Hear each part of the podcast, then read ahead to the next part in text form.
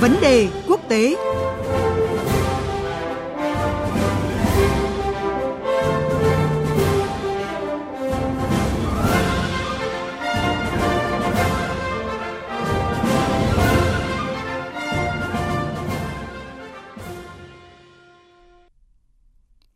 Thưa quý vị và các bạn, chính quyền Thổ Nhĩ Kỳ vừa chính thức xác nhận các lực lượng nước này đã tấn công 54 mục tiêu ở khu vực Idlib phía tây bắc Syria sau khi 8 binh sĩ Thổ Nhĩ Kỳ thiệt mạng do bị nã pháo cũng tại khu vực này.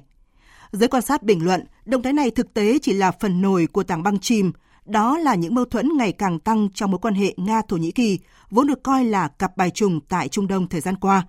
Và trước đó thì Tổng thống Thổ Nhĩ Kỳ trong chuyến thăm Ukraine mới đây còn gọi bán đảo Crimea là lãnh thổ của Ukraine, khiến Nga nổi dậy. Vốn khá nồng ấm trong những quan điểm và lợi ích chung tại Syria sau khi Mỹ rút quân. Vì sao từ chỗ song trùng lợi ích, hai nước này bỗng chốc quay lưng, thậm chí là đe dọa xóa bỏ hoàn toàn mối quan hệ đồng minh vừa thiết lập. Cuộc trao đổi với phóng viên Ngọc Thạch, thường trú Đài Tiếng Nói Việt Nam tại Ai Cập theo dõi khu vực Trung Đông sẽ giúp quý vị và các bạn hiểu rõ hơn. Bây giờ xin mời biên tập viên Phương Họa À, vâng, xin chào anh Ngọc Thạch ạ. Xin chào chị Phương Hoa và quý thính giả. À, thưa anh, thừa nhận tấn công vào quân chính phủ Syria, à, lực lượng do Nga hậu thuẫn, rồi là cam kết không công nhận việc sát nhập bán đảo Crimea vào Nga. À, có ý kiến cho rằng là chính quyền Tổng thống Thổ Nhĩ Kỳ Tayyip Erdogan đang có điều bất mãn, không hài lòng với đồng minh Nga tại một chiến trường mới tại Trung Đông, đó là Libya. À, anh nghĩ sao về nhận định này ạ? Tôi cũng đồng tình với những nhận định của chị Phương Hoa vừa nêu về quan hệ và mâu thuẫn Nga-Thổ Nhĩ Kỳ trong vấn đề Libya hay là Syria. Trước hết phải thấy rõ thì Nga và Thổ Nhĩ Kỳ chỉ hợp tác và là bạn trong một số vấn đề cùng có lợi ích chung mà khó có thể gọi là cặp bài trùng tại Trung Đông. Hai bên sẵn sàng bỏ qua mọi mâu thuẫn, bất đồng để cùng ngồi vào bàn đàm phán, nhưng cũng sẵn sàng gian đe bằng quân sự khi cần thiết.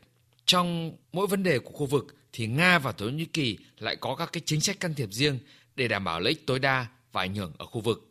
Do đó, việc quân đội Thổ Nhĩ Kỳ đụng độ với quân đội Syria được Nga hậu thuẫn mới đây hay là việc Thổ Nhĩ Kỳ mô tả việc sát nhập bán đảo Crimea vào Liên bang Nga là chiếm đóng, hay Thổ Nhĩ Kỳ tố cáo Nga gửi binh sĩ đến Libya ủng hộ lực lượng quân đội quốc gia Libya vân vân, thực sự chỉ là bề nổi của tảng băng.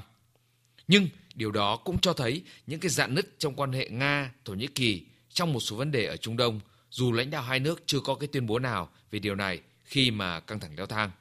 Trong khi Thổ Nhĩ Kỳ nói rằng sẽ không thắt chặt cái quan hệ với Nga ở Idlib Tây Bắc Syria sau những đụng độ vừa qua, thì Nga cho rằng Ankara đã không tuân thủ các cái thỏa thuận ngừng bắn ở Sochi. Những leo thang này được cho là lời cảnh báo của Thổ Nhĩ Kỳ khi Nga ủng hộ cái lực lượng quân đội quốc gia Libya, trong khi Thổ Nhĩ Kỳ đang nỗ lực ủng hộ cái lực lượng đối lập à, là lực lượng cái hòa giải dân tộc Libya, một cái địa bàn chiến lược của Nga và nước này thì có ảnh hưởng rất lớn từ lâu. Nga lo ngại rằng Thổ Nhĩ Kỳ đưa binh sĩ đến Libya sẽ gây ra những cái phản ứng từ các nước láng giềng và khiến cho Libya thêm phức tạp. Tuy nhiên, cuộc đối thoại giữa Ankara hay là Moscow không bị gián đoạn và được cho là căng thẳng vẫn đang được kiểm soát. À, như vậy có thể nói là lợi ích khác biệt đang khiến cho cả Nga và Thổ Nhĩ Kỳ thay đổi thái độ tại uh, Syria cũng như là đưa ra những cái tuyên bố gây hấn để mặc cả lẫn nhau. Giới quan sát dự báo như thế nào về những con bài mặc cả mà hai bên đang chuẩn bị cũng như là tác động của chúng đến khu vực thành ạ? Đúng như vậy thưa chị Phương Hoa, thực sự những cái toan tính hay là nước cờ mà các bên đưa ra rất khó dự đoán bởi giữa đối thoại hay tuyên bố lại khác xa việc mà các bên thực hiện. Tuy nhiên như tôi vừa phân tích ở trên có thể thấy Nga và Thổ Nhĩ Kỳ cần có nhau trong một số vấn đề để kìm hãm ảnh hưởng của Mỹ ở Trung Đông như là vụ mua vũ khí S-400 hay là cuộc chiến chống khủng bố ở Syria vân vân.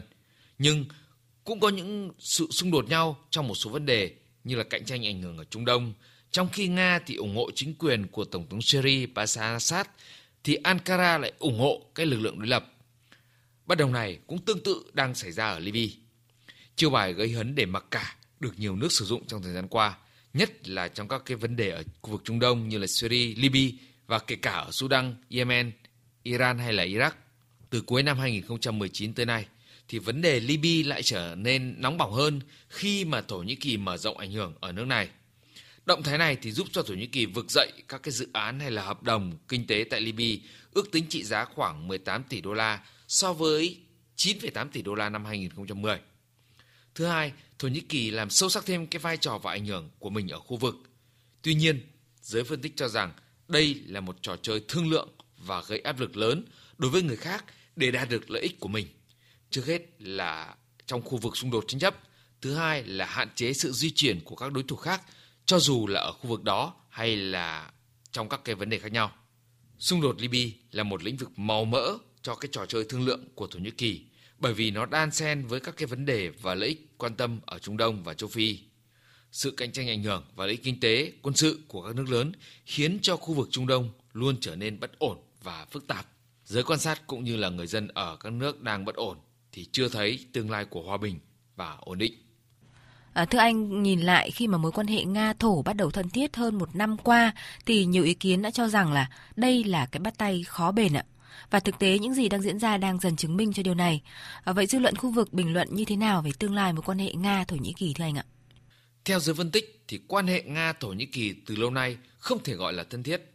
Không thể lấy việc Thổ Nhĩ Kỳ bất chấp các cái lệnh trừng phạt của Mỹ và NATO, mua cái hệ thống phòng thủ tên lửa S-400 của Nga là cái bắt tay bền chặt đó là chỉ là sự thay đổi một phần trong cái chính sách của Thổ Nhĩ Kỳ nhằm giảm dần sự phụ thuộc vào Mỹ và NATO khi nghiêng về phía Nga. Còn Nga thì lại cần Thổ Nhĩ Kỳ để tăng ảnh hưởng ở Trung Đông.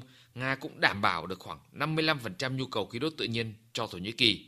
Nhiều nhà quan sát nhận định, sự hợp tác giữa Nga và Thổ Nhĩ Kỳ không chỉ giới hạn ở khía cạnh chính trị liên quan đến cuộc khủng hoảng ở Syria mà còn bao gồm cả khía cạnh kinh tế và quân sự.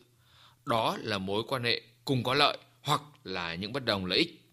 Thổ Nhĩ Kỳ bắn rơi máy bay Su-24 của Nga khi mà đang thăng, tham gia chiến dịch tại Syria hồi tháng 11 năm 2015. Tưởng như cái sự giãn nứt biến thành một cái xung đột lớn. Nhưng ngay sau đó thì hai bên đã ngồi lại với nhau.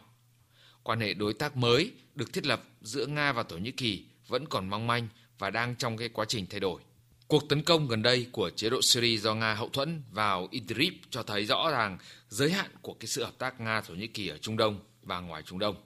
Trong tương lai thì quan hệ Nga-Thổ Nhĩ Kỳ rất khó xảy ra xung đột lớn nhưng lại tồn tại một cái sự cạnh tranh nhưng cái sự cân bằng quyền lực là chìa khóa để hình thành và định hướng một cái mối quan hệ giữa hai nước này. Vâng, thưa chị Phương Hoa. À, cảm ơn anh với những thông tin và bình luận vừa rồi. Vâng, chúng tôi xin được cảm ơn biên tập viên Phương Hoa và phóng viên Ngọc Thạch vừa phân tích cụ thể về những vấn đề trong mối quan hệ giữa Nga, Thổ Nhĩ Kỳ và Syria.